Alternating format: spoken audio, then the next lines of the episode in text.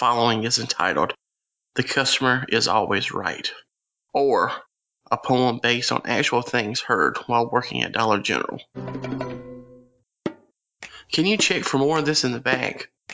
Is this the same price if I get it in black? Why won't my coupons work? I have to pay full price for this? You're a jerk. This doesn't fit. Don't put it in a bag, nitwit. Dang, I left my wallet in the truck. You know what? You suck. I'm not going to talk to you. Why don't you guys sell toxic glue? Please, put my one item in a bag. This lawn chair is only a dollar. Trust me, don't scan the tag. The apocalypse is coming soon. The sign back there said a dollar, you buffoon. I know it's nine fifty-nine, but I just need one cart's worth of stuff. Yeah, I'm returning this empty bag of jerky. It was too tough. How much are these dollar chips? What? I'm not paying a dollar fifty for one hundred Q-tips. This is seventy-five percent off. Oof, too rich. I don't want it. Can I try this deodorant on my armpit? The customer is always right. Be careful. My son has been known to bite. Don't make eye contact with me. Well, if it doesn't scan, it must be free. Dig. Here it comes!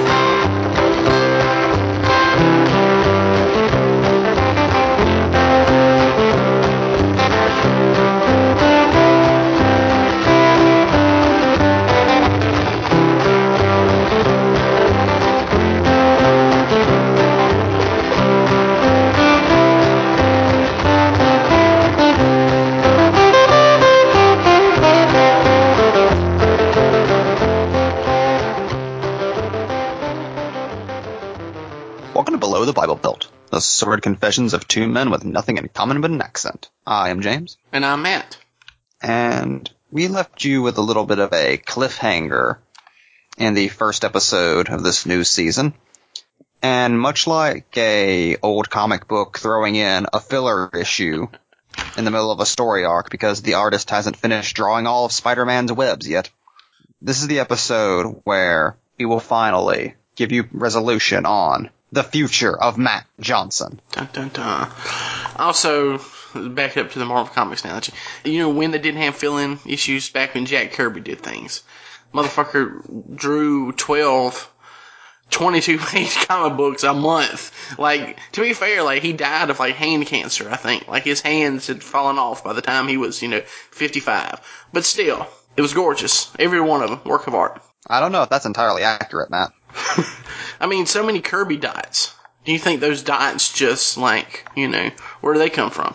He makes them, so, big fan. Are you su- suggesting that all of the Kirby dots that are currently employed were just drawn by Jack Kirby and put into some kind of warehouse at some point? Exactly, like the warehouse in Indiana Jones. Um, there's just a giant warehouse filled with Kirby dots, watched by top men. So would that make top men Dan DiDio and Jim Lee? It's a no, weird thought. But they're they're D C. Come on, the Kirby dots are for everybody. Everyone should have Kirby dots. So it's easily it's got to be like a trilateral commission. You got D C, Marvel, and then I'm gonna throw Image in there. Give them ups. Image has been around now what twenty-five years, so they deserve a seat at the table. It's like the Illuminati from Marvel Comics and life. So that's the real Illuminati. The Kirby dots. I want the truth, James. The Kirby dots. You were going to be the Jesse Ventura of comic book conspiracies. Exactly. Where are you hiding all the Kirby dots? I was a governor, goddammit, I should know these things. But yes, you left us with a bit of a cliffhanger last time. And by last time, I mean two episodes ago. Whenever you said that you enjoyed your trip to Boston. Mm-hmm. Perhaps enough to make the trip permanent. I did, didn't I? The, at the time, so at the time that um, I said that, it like it was up in the air. Well, things transpired in the ensuing days, weeks, and months. Where I was like, "Nah, I'm I'm not going to go." You know, I just it seemed like it was easier to stay here and then instead of move up there. Well, about a month ago, things transpired again, James, because this is a very twisting story, a lot of turns. Um, It's like your family tree. Yeah, so now I am leaving the South. Like, if not, like, permanently, at least for the foreseeable future. Whoa, whoa, whoa. This podcast is going to become Escape from the Bible Belt? Matt Johnson as a man alone. His mission, save the president. I don't know if that that, that would have worked. We, that joke would have worked six months ago, but I don't think it works as well today. I could save a president, you know. You didn't clarify which one. Oh, Bill is lost in Boston. You have to give him directions. I was thinking more Jimmy Carter. Because like, it's like, you know, when a southerner goes missing in a big northern city, they have to send in another southerner to rescue him. That's just how it works. Oh, thank you, Matt. Now we're going to hold my ransom for peanuts. They're going to take my peanut fortune. They want to know where the secret buried treasure of George Washington Carver was. Don't worry, Mister President, we're out of here. Well, you think you can build me a house? Well, we'll talk about it. Well, shit. But, um, yep. I am moving to a little town. It's about, I say little. There's about ninety thousand people there, which is a good size. It's called Brockton, Massachusetts. It's, um, let's say ten miles south of downtown Boston. So I'm going to be in the suburbs. So still within Beanin distance. Exactly. And all this came about because something else I haven't mentioned. So the last time we we spoke about personal stuff, I had a girlfriend. Well, I no longer have a girlfriend, James. She's been replaced by a fiancé. Uh, the same woman? The same woman. I was going to say, you were moving awfully fast if that were the case. The original plan was for her to move, like, she had, I think I talked about it, she had to go back, so we, you know, lived, she lived in South Carolina for a year, had to go back home for family reasons, and, uh, ended up getting a job up there to support herself while she had to deal with family stuff, and the original plan was for her to move back down south, either this spring or this summer. A month ago I get a text, and her boss has said that they want her to stay, um, They want her to stay so bad that they're going to offer her promotion that comes with, it's on a two-bedroom apartment for essentially free. Like, it's going to be taken out of paycheck, but uh, for all intents and purposes, you know, no rent, no utilities. Whoa, whoa, whoa, Matt. Is she becoming an indentured servant? Kind of. You know, I, I said something to P J. Is this about, above a convenience store? I said something to P J about it, and he said that we're going to be ten- tenant farmers, is what, he, you know, that was the joke that he made. But um, she took the job offer, and uh, a couple weeks ago, I flew up there. Also, this is my first time on an airplane, James, so it was a very interesting experience. I'd never been on any sort of aeronautical vessel.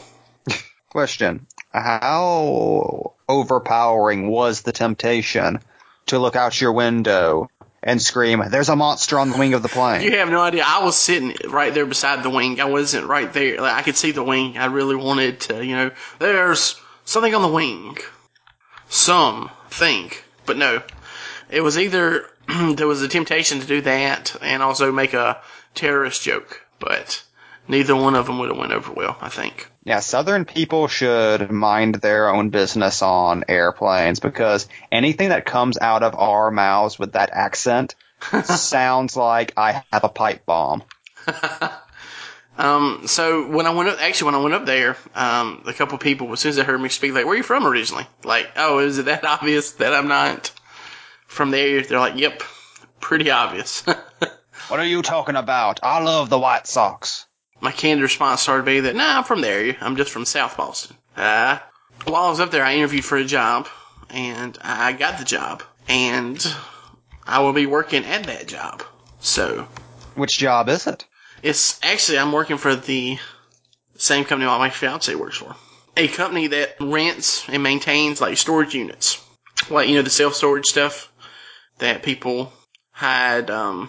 Or, you know, well, hide's a good word, but, you know, they take um, stuff they can't store in their home, or, you know, if they're a hoarder, they buy one, or if they're a drug dealer, they buy one. We've all seen Storage Wars. Yes. So what I like is, in the couple of years you've done this podcast, you have gone from working at Dollar General to driving people to Dollar General to facilitating the storage of shit that people get at Dollar General. Oh, I never thought about it like that. That kind of depresses me now. Thank you, James. Oh, that should not be depressing. You're working yourself up the food chain. All that's missing now is for you to work at a factory where you make the shit that people put in the storage unit after they're driven to Dollar General by you. From cradle to gra- to the grave, I'm there. I think this is a big opportunity for us. I mean, if... Us. Why are you, you trying to assert, why are you trying to make my happiness your happiness, James? See, that's classic. I'm just saying, if you play your cards right, I think we can get a reality show out of this. Yeah, there we go. Storage Johnson. Could you imagine the uh, episode potential we would have if you just described the things you found in storage sheds every month? Yeah. There's so actually I found out a story while I was up there that one of these stores in the district had a guy about close to ten years ago was storing dead bodies in the storage unit. He was a undertaker and he was cheating people on cost of, you know, funerals and stuff and not actually burying them because he didn't have the money. He was stealing the money from the actual funeral costs and just leaving them in storage units. Whoa, whoa, whoa. So wouldn't they have known that a funeral did not take place? They saw the casket, but I guess they didn't. Or, no, no, no, I'm sorry. They were cremating. It was, you know. Oh, okay. Because I was going to say, that is the most nonsensical scheme I've ever heard of. You, you see that casket? I didn't put the body in there. Ho, ho, ho, ho, ho. Now watch the greenbacks come rolling in. That's what I forgot. That's what it was. He was saying he were he was cremating people, but wasn't actually cremating them, giving them like you know, I guess cigarette ash. Saying here, here's your aunt. God, how much does it cost to cremate somebody? You just throw them in a fucking fire. I think it could be. Oh, I think for him again, it was cheaper for him to. I think he, I think I want to say maybe his oven, his crem, cremator oven, whatever you call it, crematorium. Yeah, that thing. It was uh, it was broke, I think, and he couldn't fix it or buy a new one. Oh, how sad is that? A cremator with a broken crematorium. That is like the world's saddest children's book. I'm just a lonely embalmer with no one to embalm. So that's what you got to look forward to. I know. Who knows what corpses you may find in the ensuing months. Very true. So I put in my notice at Dollar General. Best feeling in the world, by the way, to be there on short time. I'm sure. It is. Question, did they just go, did they just fall down at your knees and say, no, no, Matt, you've been here for two years. This is the longest anyone's ever worked at Dollar General. You know, it's kind of interesting. I've had a couple people who I work with who are sad to see me go. They're like, oh, I wish you would move. Like, like they, they like working with me so much. It actually makes me feel good, you know, to realize that you're going to be missed and appreciated, you know. I, I, what I'm saying is, anytime you get a chance, James, quit your job just to see. It's kind of that thing, like, if you die, who's going to show up at your funeral? I, I just think that they were sad to see you go because you've been there for so long. You're like a father to all of them. It's like, oh, Matt, you're the only man in my life who stuck around. You joke, but there's one kid who works with us now who's born, like, nineteen ninety-eight, and I feel like I'm one hundred years old. That is bullshit. nineteen ninety-eight is not a real year. Nobody was born then. nineteen ninety-eight was six years ago. We all know this, right? How can a six-year-old be working at Dollar General? Bring on Scream three. So the plan is I work uh, – March the third is the day that I'm leaving. Um, um, I'm, I've already packed. Like I packed up all my books. I'm in the process of packing my clothes now. And then the only thing I have left to pack, you're gonna love this.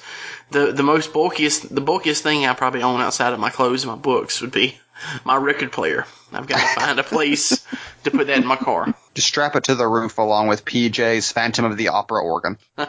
Yeah, you were telling me the other day that you were having to make a very heart-wrenching choice of which books to take with you and which to leave. Yeah, because I, I bought a um. one of those, it's like a plastic storage uh, container. It's about thirty gallons.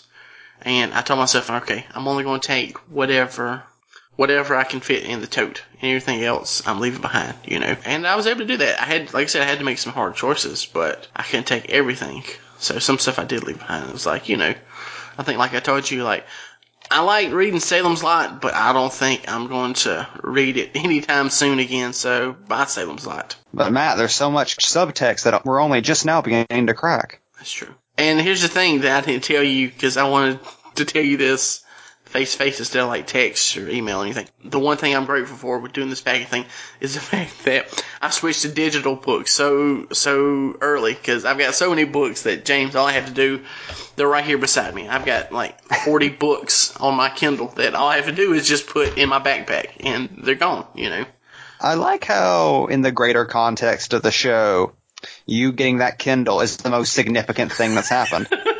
It really is the through line, is it not? Now, how beautiful would it be if, as soon as you cross, like, the uh, South Carolina border, uh-huh. the Kindle dies? No. You have to leave it on the border of the South. There's, like, one final sacrifice. And as well, see, you drive away, you sim- you mutter to yourself, "Butterfly in the sky. I can go twice as high." Funny, but you know what happened this past Christmas, James? I bought a new Kindle. It will not die. That's what I, I wrote. I wrote on, I scribbled on the back of the Kindle, you know, this Kindle will last forever. You named it the S S Titanic. Yes. The only Kindle that serves as an affront to God. It's like, oh, that's such a surreal thought. By the time everyone's listening to this, you will be a Southerner no longer. No. James. You'll be an expatriate. I will be a man without a country, or a man without a state, but I will always be a Southerner. It doesn't matter where I go. You'll be an ambassador up north, which means you have diplomatic immunity. Yes, I can shoot people and get away with it. Like Doctor Doom. If Lethal Weapon taught me anything, it's that you can do anything with diplomatic immunity. I just imagine you, like, finding the one Waffle House in Boston and then leaving without paying your check. Sir, you didn't pay. Diplomatic immunity. Here's here's the thing. There are no Waffle Houses in that area, so I'm going to set them up as, like, the ambassador. Like, this will be my embassy, the Waffle House in Boston. Well, you find an IHOP and you make it an honorary Waffle House. Yeah. Because really, the only difference between an IHOP and a Waffle House is the amount of amphetamine in the veins of the waitresses. But, uh, yeah, I'll always be Southern, James. I could have gone to Wuhan, China, which, again, would have been an amazing experience. I still I'm still that. pulling for you to do that. One day. This is only the beginning of the journeys of Johnson. But here's something I'm actually excited about if I'm going to be living up there. I'm only, like, a couple hours away from Canada. I really want to go to Canada now. For reasons we won't go into in this podcast. Just know that you have that escape hatch at all times. I might need to leave the country real fast if shit goes bad. Yeah. It's funny, like, if you think about the two of us, I feel like oh, if you had to pick one of us to be the one to leave the South, you would be the one. You know what I mean? I just assumed you'd die in the same chair you were born in. Exactly. Wrap me up in the Palmetto flag of South Carolina. That's how I want to go. But no, I'm going. You know, I've always wanted to travel anyway, so this is an excuse. I've... I've never had a real good reason, and I've never really had the means or the way to go, so now it's sort of like everything is synced up perfectly. I could get up there and hate it, so, I mean, but I hate, I hate life in general, so it doesn't really matter where you're at, right? No matter where you go, the sky is just as shitty. Exactly. And once again, you've managed to get your life moving at a remarkable speed. I guess. It's it's not it's not anything I've done. This is sort of something that just fell into my lap, you know. Well, as you told me just a couple of months ago, uh, life is just a series of stuff happening that you find a way to roll with. True. Only in your instance, all the stuff happening is good. I know. That's I'm I'm always that guy that I'm waiting for the other shoe to drop, you know. Like, it's going to be really awkward whenever you head to Caitlin's house and uh, every single object in her home has a swastika on it. Every single object. The tea cozies have swastikas. The refrigerator is in the shape of a swastika. They have a swastika T V that's on the Nazi channel. I didn't even know that was a thing. I find out that um, the, her last name is actually her middle name, and her her real last name is Fuhrman. No! I'm like, no, but then again, I'm tangentially tied to the O J case, so, eh, you know, you gotta weigh your options. Like, I'm a really big fan of your uncle's true crime novels. Can he introduce me to Bill O'Reilly? Detective Fuhrman. You'll always be Detective Fuhrman to me. See, once again, it just ends up positive for you. I, you joke. You would be so fucking happy if your uncle, by marriage, was Mark Fuhrman. It would be interesting, for Tell sure. me about the riots, Uncle Mark. Tell me about the time you sued the L A P D because you said they made you racist. Now, now, Mark, I just want you to know we're family now, so don't think anything weird of me doing this, but I'm going to set this tape recorder down.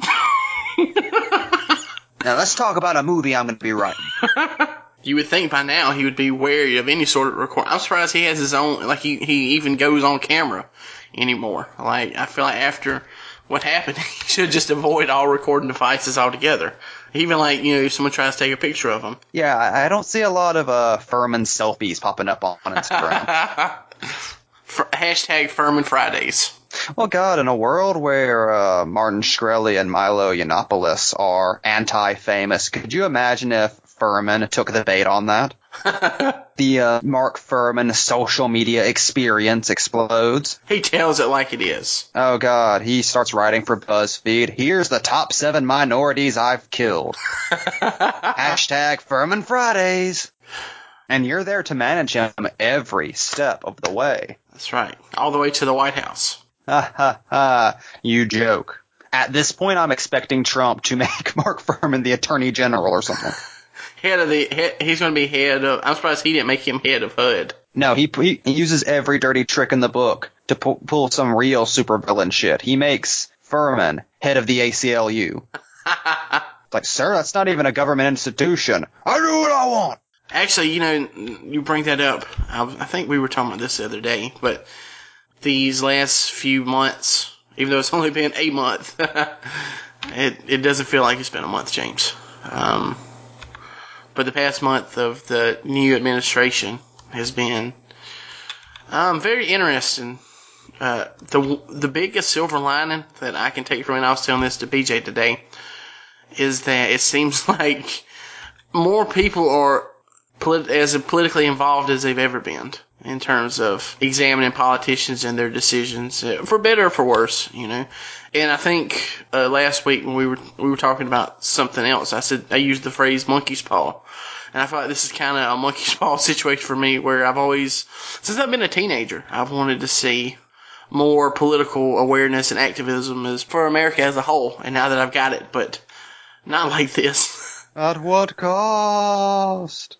The only explanation for Donald Trump is that this is some kind of monkey's paw situation.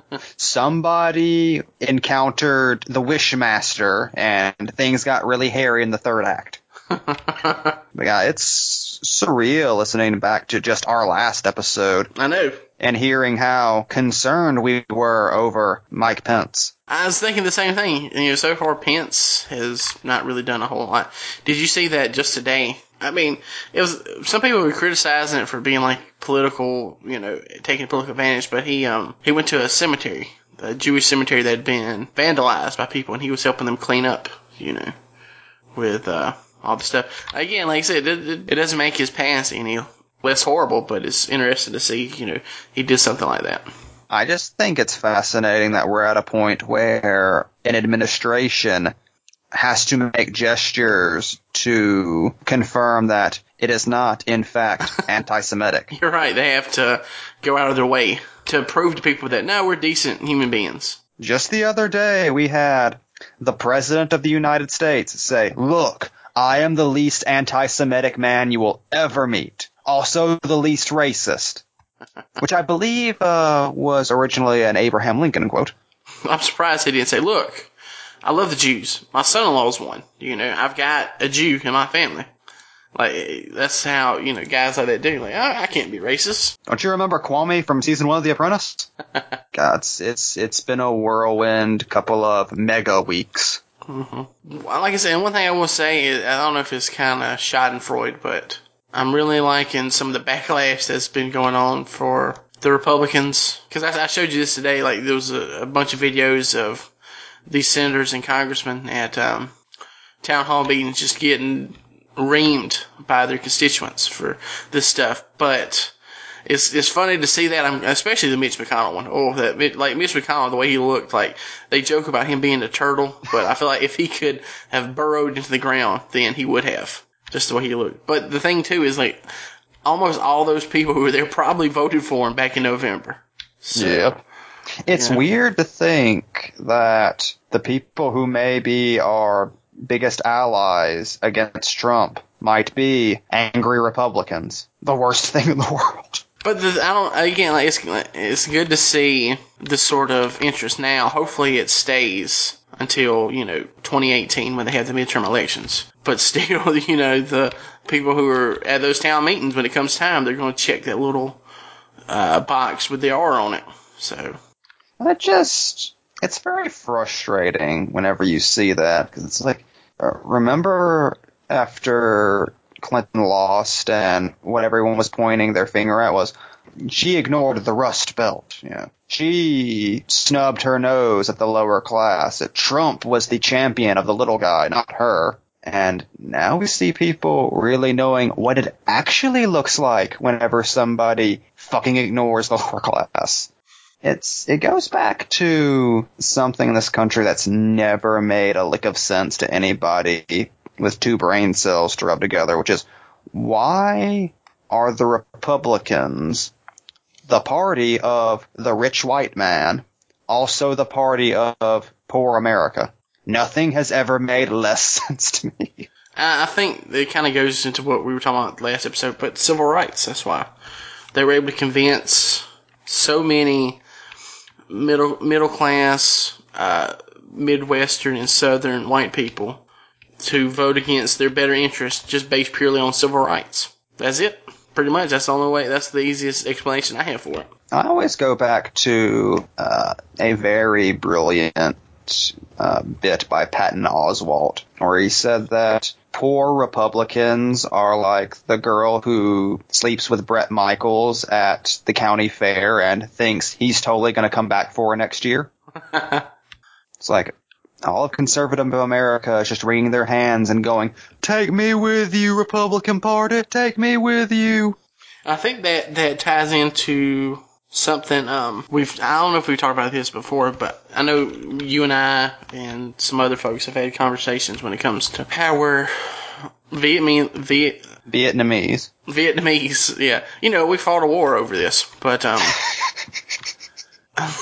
we're against that these socialistic principles, even though because it's that idea of we've been taught to believe in this country that we are a classless society and that anybody can rise above their, you know, their station and become a success. And I think that's that's why people vote Republican, these deregulation stuff, because I don't want welfare going to pay for all these taxes that I'm going to be paying when I get rich. You know, it's that kind of mindset. Well, the idea of social mobility is once the best and worst thing about this country, because America does have a stronger sense of social mobility than for sure. yeah. many places in the developed Especially world. Especially like England, you know, Eng- England is, even today, like, I've got a friend who's English and he tells me a lot, like, class is still a factor over there in a lot of different ways, and you know, uh, more so than it is here, but I think it's completely false to say that we're truly classless. I mean, I well, I mean, we're classless is an insult, but you know, we're we're not a classless society. Yeah, I don't know if many people know this, but Benedict Cumberbatch is not legally considered human, but Martin Freeman is. It's very strange. He has to hail all the cabs for him. But yes, that while we do have a greater sense of social mobility than a lot of places, the social mobility that we have is still very confined to certain types of people, and in as many ways, uh, kind of a mirage. Mm-hmm. But people have clung to that idea of social mobility so fervently, and they so passionately believe that that is available to every single person, that it inspires this bitterness, this sense of, oh, well, I've worked my ass off every single day to get exactly where I am. So if somebody's even one notch believe me, that's because they fucked up. Exactly. Get your pull yourself up by your bootstraps. Come on. It's not that hard. I did it. It's uh, there's something in this country, like a disease, that's been here pretty much our entire existence, but it seems to become more and more visible with each passing year as the world changes and grows further towards progress. That's something that I call the great white lie, and that's the idea that in America, if you are white, you are owed a certain amount of privilege. You are owed a certain amount of social mobility. If you are good and clean and white, America will take care of you. And if that's not happening, that's because somebody has thrown a wrench into things uh-huh. and you got screwed. That's where you see so much anger from white America, especially over the past decade during the Obama years. This weird feeling of, wait, wait, other people are getting help, but, but, but I'm white. I get help, not you. I'm supposed to own this country. Daddy Trump, make it all better again. Make America white again. There's um, there's some comedian I heard one time talk about the idea of white privilege, and he said that, you know, to be a white male and like still struggling means that you're playing a game on the easiest difficulty and you're still getting your ass kicked. It's true. But uh, that's the, something at the heart of so much of the uh, quote-unquote political correctness backlash we see. We've seen over the past couple of years people saying like, oh, I can't say this word. I can't say that word. Oh, I have to use your pronoun now. Oh, I'm sorry. I'll put a trigger in front of that. It's this notion of, wait a second. Why do I have to be sensitive to you? No one's being sensitive to me. Yep, pretty much. That's it. It's this last remnant of eighties. I've got mine, Jack-ism. That is, I, I like to believe, is in its death throes now, and that's why it's so loud, because nothing is louder than a dying animal. Mm-hmm. I don't know, there are some things that I wonder can be eradicated on a massive scale. I wonder if some stuff is just America, and if some stuff is just humanity. I think some of it is human nature. I think some of it is um, what they call exceptionalism. You know, we've been taught, especially our generation, that, you know, you can do anything. Um, if you work hard, put your mind to it. You can become, anybody can be the president of the United States. And oh boy, were they right. Were they right. Ugh. Oh, to, to quote The Daily Show on election night, Obama proved that anybody can be president. And Trump proved that, no, really, anybody can be president. But I'm glad you brought up the idea of exceptionalism, because it kind of goes back to your original point of the monkey's paw, mm-hmm. which is, and, and stay with me on this, I'm listening. There are certain parts of Trump's shtick that, on paper, divorced from him entirely, in a different context would be what America would need. Mm-hmm. And one of those is his attitude towards exceptionalism, specifically American exceptionalism. Because one thing Trump has repeated throughout the campaign and to this day is that America is not great. America gets his ass kicked. America is not the shining building on the mountaintop that Reagan talked about. America needs to get its shit together and get over itself.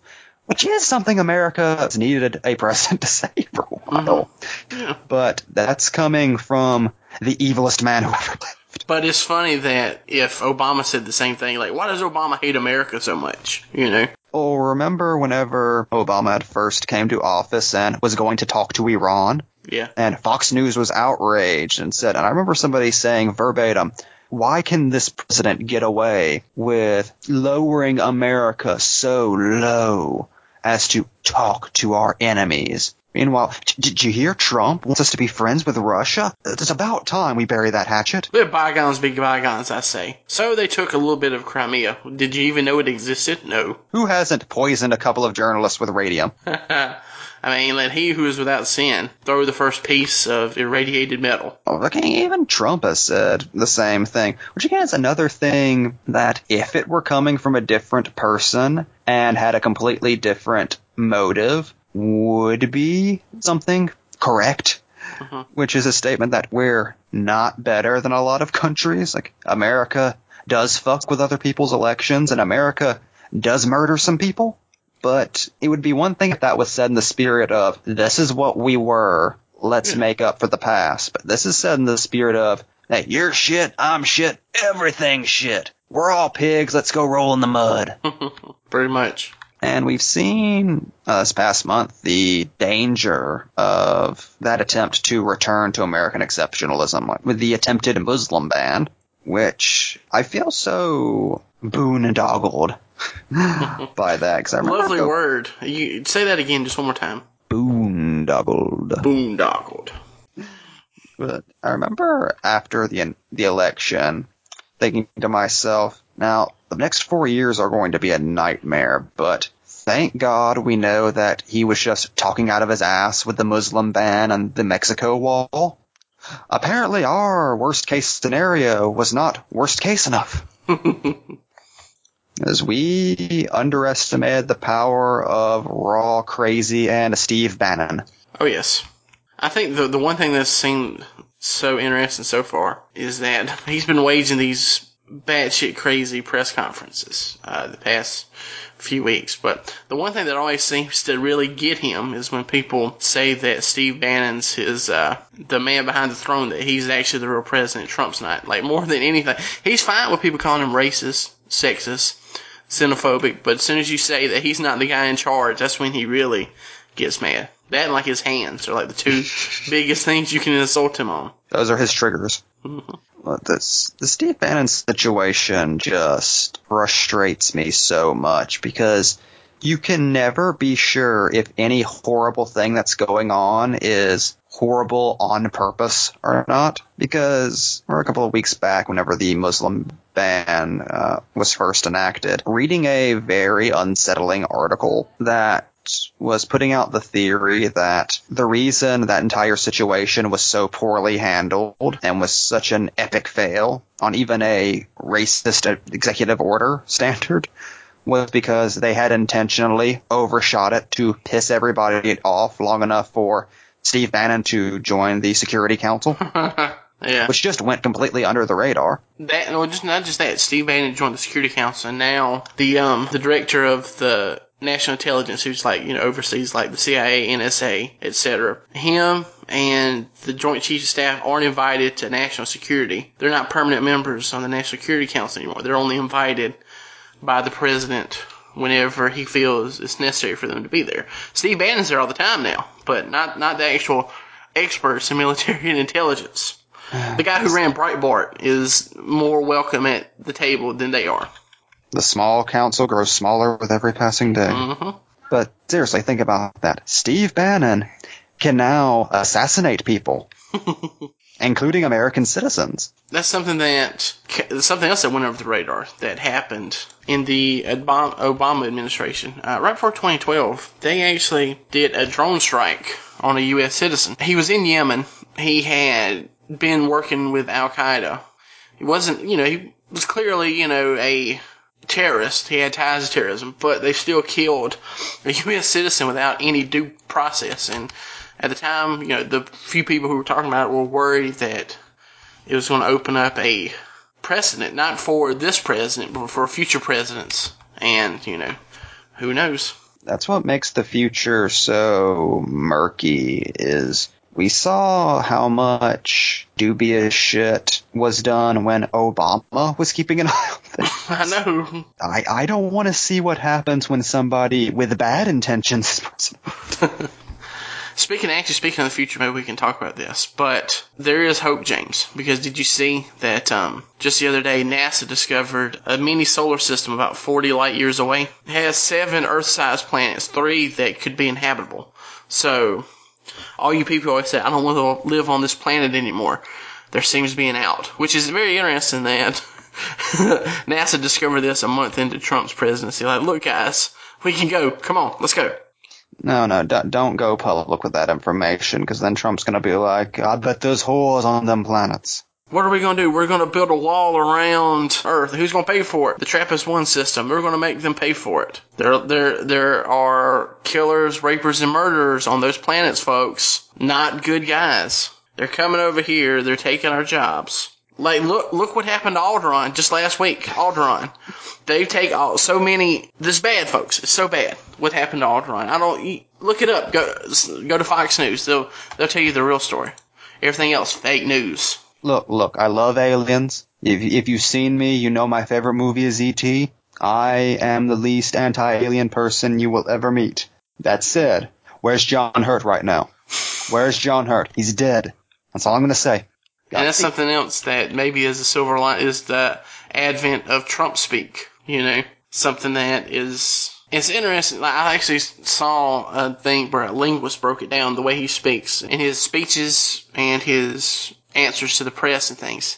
They're very, they kind of, um, uh, they do like I did. They just peter out because he doesn't he doesn't finish complete sentences because he doesn't need to. Like like you know the stuff that happened with Sweden. He's like, look what happened in Sweden, folks. Last night they take on a lot of immigrants, and you know he he's not finishing the sentences because he doesn't have anything to say because it's bullshit. But he doesn't need to finish the sentences because the people who believe it's bullshit just, you know, they take those those gaps and fill in what they need to fill in to believe him. Hmm. I'm formulating a Jesse Ventura-like conspiracy theory at the moment. Oh, God. Where's the man in the van, James? The man in the van is undercover. Now, we know that a majority of Trump's uh, influence was gained on the internet with uh, the four chan and alt-right crowd basically shit-posting him into the White House. Yes. And we've seen the way Donald Trump speaks, both in real life and on Twitter. Sad. Do you think it's possible that the President of the United States is actually a bot? Oh, my God. He would be the old... I mean, we've already... I think I think it was Dave Chappelle said something about the fact that we elected an internet troll as president.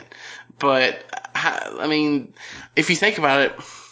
The original term for fake news come from internet bots that just were, they were taking like words and just stringing them together to make actual fake headlines and posting on Twitter. Who does that to? Donald Trump. Just think about it. Could it be entirely possible that Donald Trump died like four or five years ago and his people just put together a very sophisticated Twitter bot to keep tweeting in his absence? Right about the time of twenty, because you know he flirted with the run for president in twenty twelve. Right around that time. Think yep. about it. What happens if that Twitter bot becomes aware? Oh my God! Wait a minute. You know what this is, James? This is the worst Black Mirror episode, the Waldo moment. it. I've thought about the Waldo moment a lot over the next last couple of months. He is just a orange Waldo. Oh no, what does that mean? That there's somebody in a Trump suit out there, or that Trump himself is C G I? Which would explain the pigmentation problems. Maybe it's a combination of both. There's a guy like in a suit, but the orange is after effect, you know. Oh, it's Andy Serkis. Yeah, exactly. Like, every time we out. see Trump on stage, Andy Serkis is at W E D A, like five hundred miles away in a mocap suit. That would also maybe explain the hair. They're having trouble rendering the hair. Do you remember, oh my God, do you remember when the hair was the worst thing we could talk about Donald, you know what I mean? One of the worst things we actually worried about with Donald Trump, like his hair, him wearing a wig. No one cares about the hair anymore. It's the stuff that's underneath it that we're worried about now. And I, I think we're on to something here. I think we... If there is no episode of Below the Bible Belt following this, I want you folks at home to know that we were found out and shut down. Yes. The drones. The gunmetal drones finally got us, James. So I would like to have TrumpBot twenty seventeen uh, trending on Twitter. As I've come to say uh, every episode now, you are the revolution. So... And speaking of insane theories and things that happen, I don't really have a segue here. Speaking of things that exist, news exists. Speaking of things made up of atoms. Speaking of carbon and things that breathe air. I think it's time for us to finish out this episode with another edition of It Came From the South. It came from the south. And this episode, I've gotten a story you may or may not have heard thrown around a little bit since it first dropped on the seventeenth, which is the most tailor-made for Below the Bible Belt story I've heard in a long time. And that is, ahem, Florida man. Oh no. Two words in, and you know exactly what kind of story this is going to be. Florida man reportedly tried to blow up Target stores. Nine words into this headline. Already the best news article ever. Florida man reportedly tried to blow up Target stores to hurt company stock. I was going to say, I thought maybe his his reasoning in that twisted Florida logic was that, well, Target's in the name, so. Now, forty-eight-year-old Mark Charles Barnett, who uh, the only information we can find about this gentleman is that he's a registered sex offender, like most people in Florida, I assume.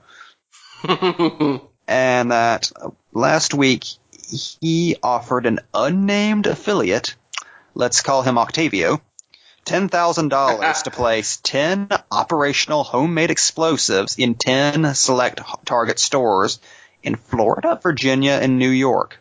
Wow, he's he's diversifying.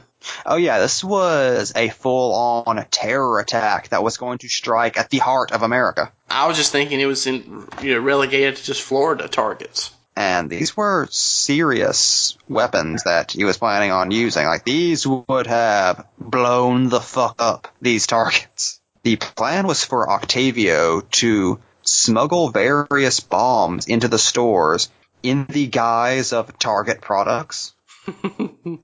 Like he was, like, making a return? I guess so, or just putting it on the shelves. Excuse me, this uh, bomb-shaped pot does not work to my satisfaction. I would like to return it.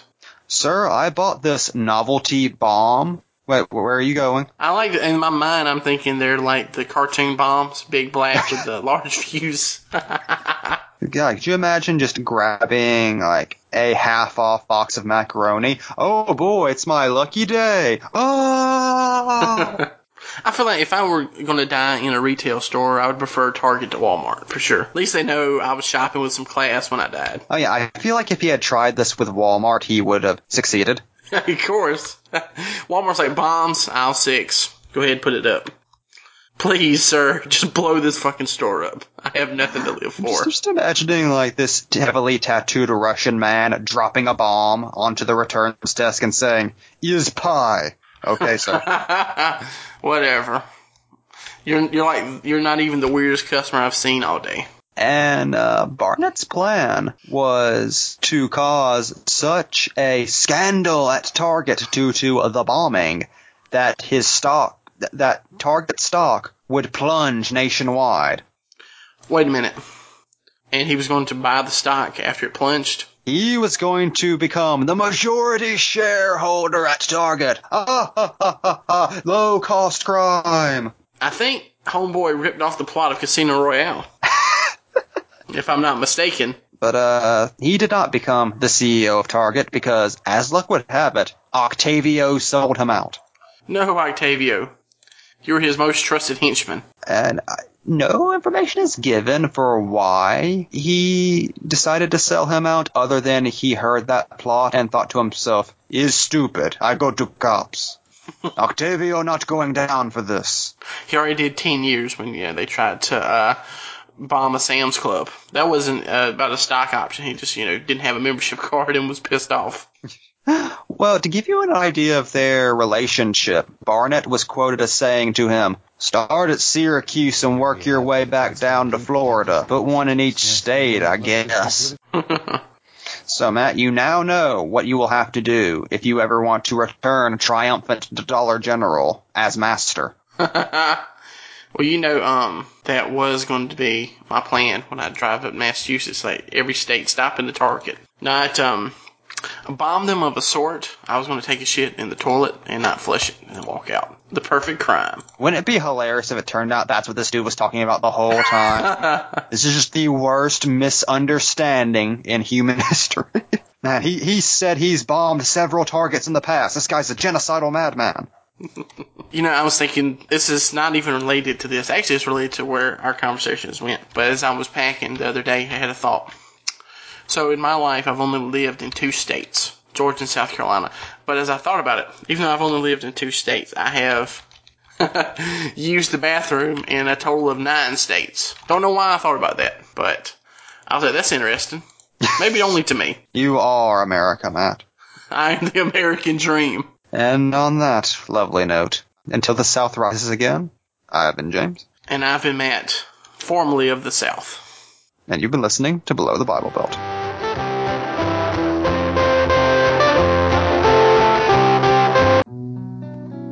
Matt Johnson's truck crashed into a Waffle House thirteen miles out from the Massachusetts border. There were no survivors. Visions of the things to be, the pains that are withheld for me, I realize and I can see that suicide is painless. It brings on many changes, and I can take or leave it if I please. The game of life is hard to play. I'm gonna lose it anyway. The losing card I'll someday lay. So this is all I have to say. Suicide is painless. Suicide. It brings on many changes. Changes and I can take or leave it if I please. The sword of time will pierce our skin. It doesn't hurt when it begins, but as it works its way on in, the pain grows stronger. Watch it grin. Suicide is painless. It brings on many changes, and I can take or leave it if I please. A brave man once requested me to answer questions that are key. Is it to be or not to be? And I replied, oh, why ask me? Suicide is painless. It brings on many changes, and I can take or leave it if I please. And you can do the same thing if you please.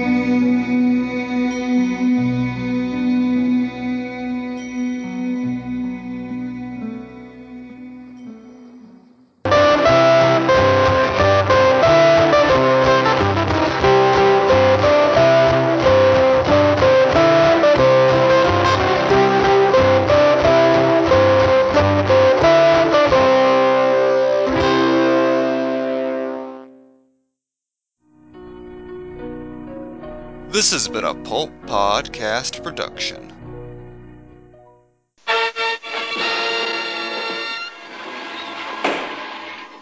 This meeting will come to order. The Legion of Pulp is now in session. In a moment, iTunes... Yes, Gizmotron? I was wondering, Emperor Palpatine, if I could perhaps... Box Office Pulp thinks we need a few items to pawn on the black market. Box Office Pulp guy, you have a podcast dedicated to movie analysis. Pinhead, your pleasure puzzles are deadly. Isaac, you've... You've got corn! Corn? What more do you need? Elbows of nuclear warhead. What? All other supervillains have them. With a nuclear warhead, I shall leave all of the podcasts to tear themselves apart with paranoia. Box Office Pulp wants a magic lasso to hang himself with. Can I get a ship in a bottle kit? I demand more corn. To make my own ship in a bottle. Oh, enough of this. The hell do I look like, Santa Claus? We're wasting valuable time. Right now, my Pulp drones are rewriting Apple's code to make our podcast number one on iTunes. Excuse me, Emperor. Gizmotron, what is it? All Gizmotron wants is pants. A decent pair of pants. Darth Vader wants pants, too. Order! Order! Pain is not supposed to be this complicated. Tune in next week at pulp podcast network dot wordpress dot com. I don't even know how I deal with any of you on a daily basis. Bruce, hi. Me. I just got back on the jet, and I just, I feel awful. And now I'm just sitting here and thinking of all the stuff I should have said and I didn't. I, I mean, I, I didn't even get to tell you that, that I'm your super friend, too. Because of course I am. We're the world's finest. What am I doing? Oh, I've got to see you. I, I've got to get off this jet. Oh, my God. Excuse me? Clark, please, sit down. I, I need to get off this jet, okay? I, I need to tell someone that I appreciate them as an ally. I can't fly this thing with you moving around. Let him off the jet. Damn it, Diana, you don't understand. Try to understand. Great row, let me... No, no. Oh, my God, did he get off the jet? Did he get off the jet? I got off the jet.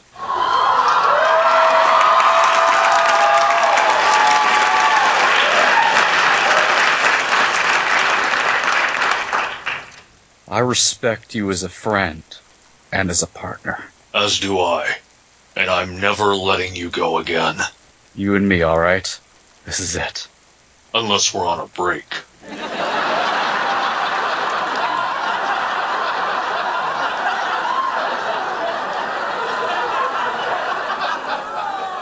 Get it, because you broke. I got it, Bruce. Box office pulp. Sweeter than Grandma's peach tea. There are a lot of issues that plague the comic book community at large that are really never kind of addressed. I think what the three of us really wanted to do was do a show where we explore all of that. And by the very hand of Odin himself, we now have the seed of this podcast. Marvel's Odin. Does D C have an Odin? They must. I don't, th- I don't think so. Let's go with, like, Image Odin. Look, look, D C has Hercules, so he has to have something. Who doesn't have Hercules? Spawn? He has Angela, who's, like, Lady Hercules. Yeah, she is kind of Hercules-like. Can we still legally say Spawn has Angela? Have I just gotten us in trouble? Well, now that she's Asgardian, I think it's it's fair play, so... Hey, she's not technically Asgardian. Yeah, but she's Asgard's assassin. And she has, like, a weird new haircut. Have you seen Angela's new redesign? Look, we can get all into the pathos of Angela on another episode. That was just a little taste of graphic novelism. As we all know, Superman arrived on Earth in a space rocket long ago, when he was Super Baby. The Man of Steel has always thought he was the sole survivor of the tragic catastrophe that destroyed his home world, Krypton. But fate has many strange twists, for this is not an ordinary tale of Superman, but the launching of a new member of our super family. So, without further ado, we take pride in introducing... Great guns! I seem to see a youngster flying dressed in a super costume. It must be an illusion. Look again, Superman! It's me, Supergirl, and I'm real!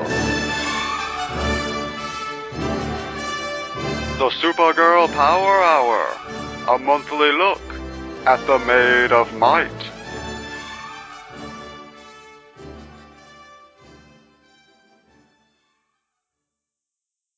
So did my Cant M B post the wayward commentary to the internet, and having no further concern, the boys sought podcasting adventure in the West. Many wars and feuds did they chat about. Honor and fear were heaped upon their name. In time, they became internet kings by their own hand. This story shall also be told. Pulp Nightmare, a podcast undreamed of.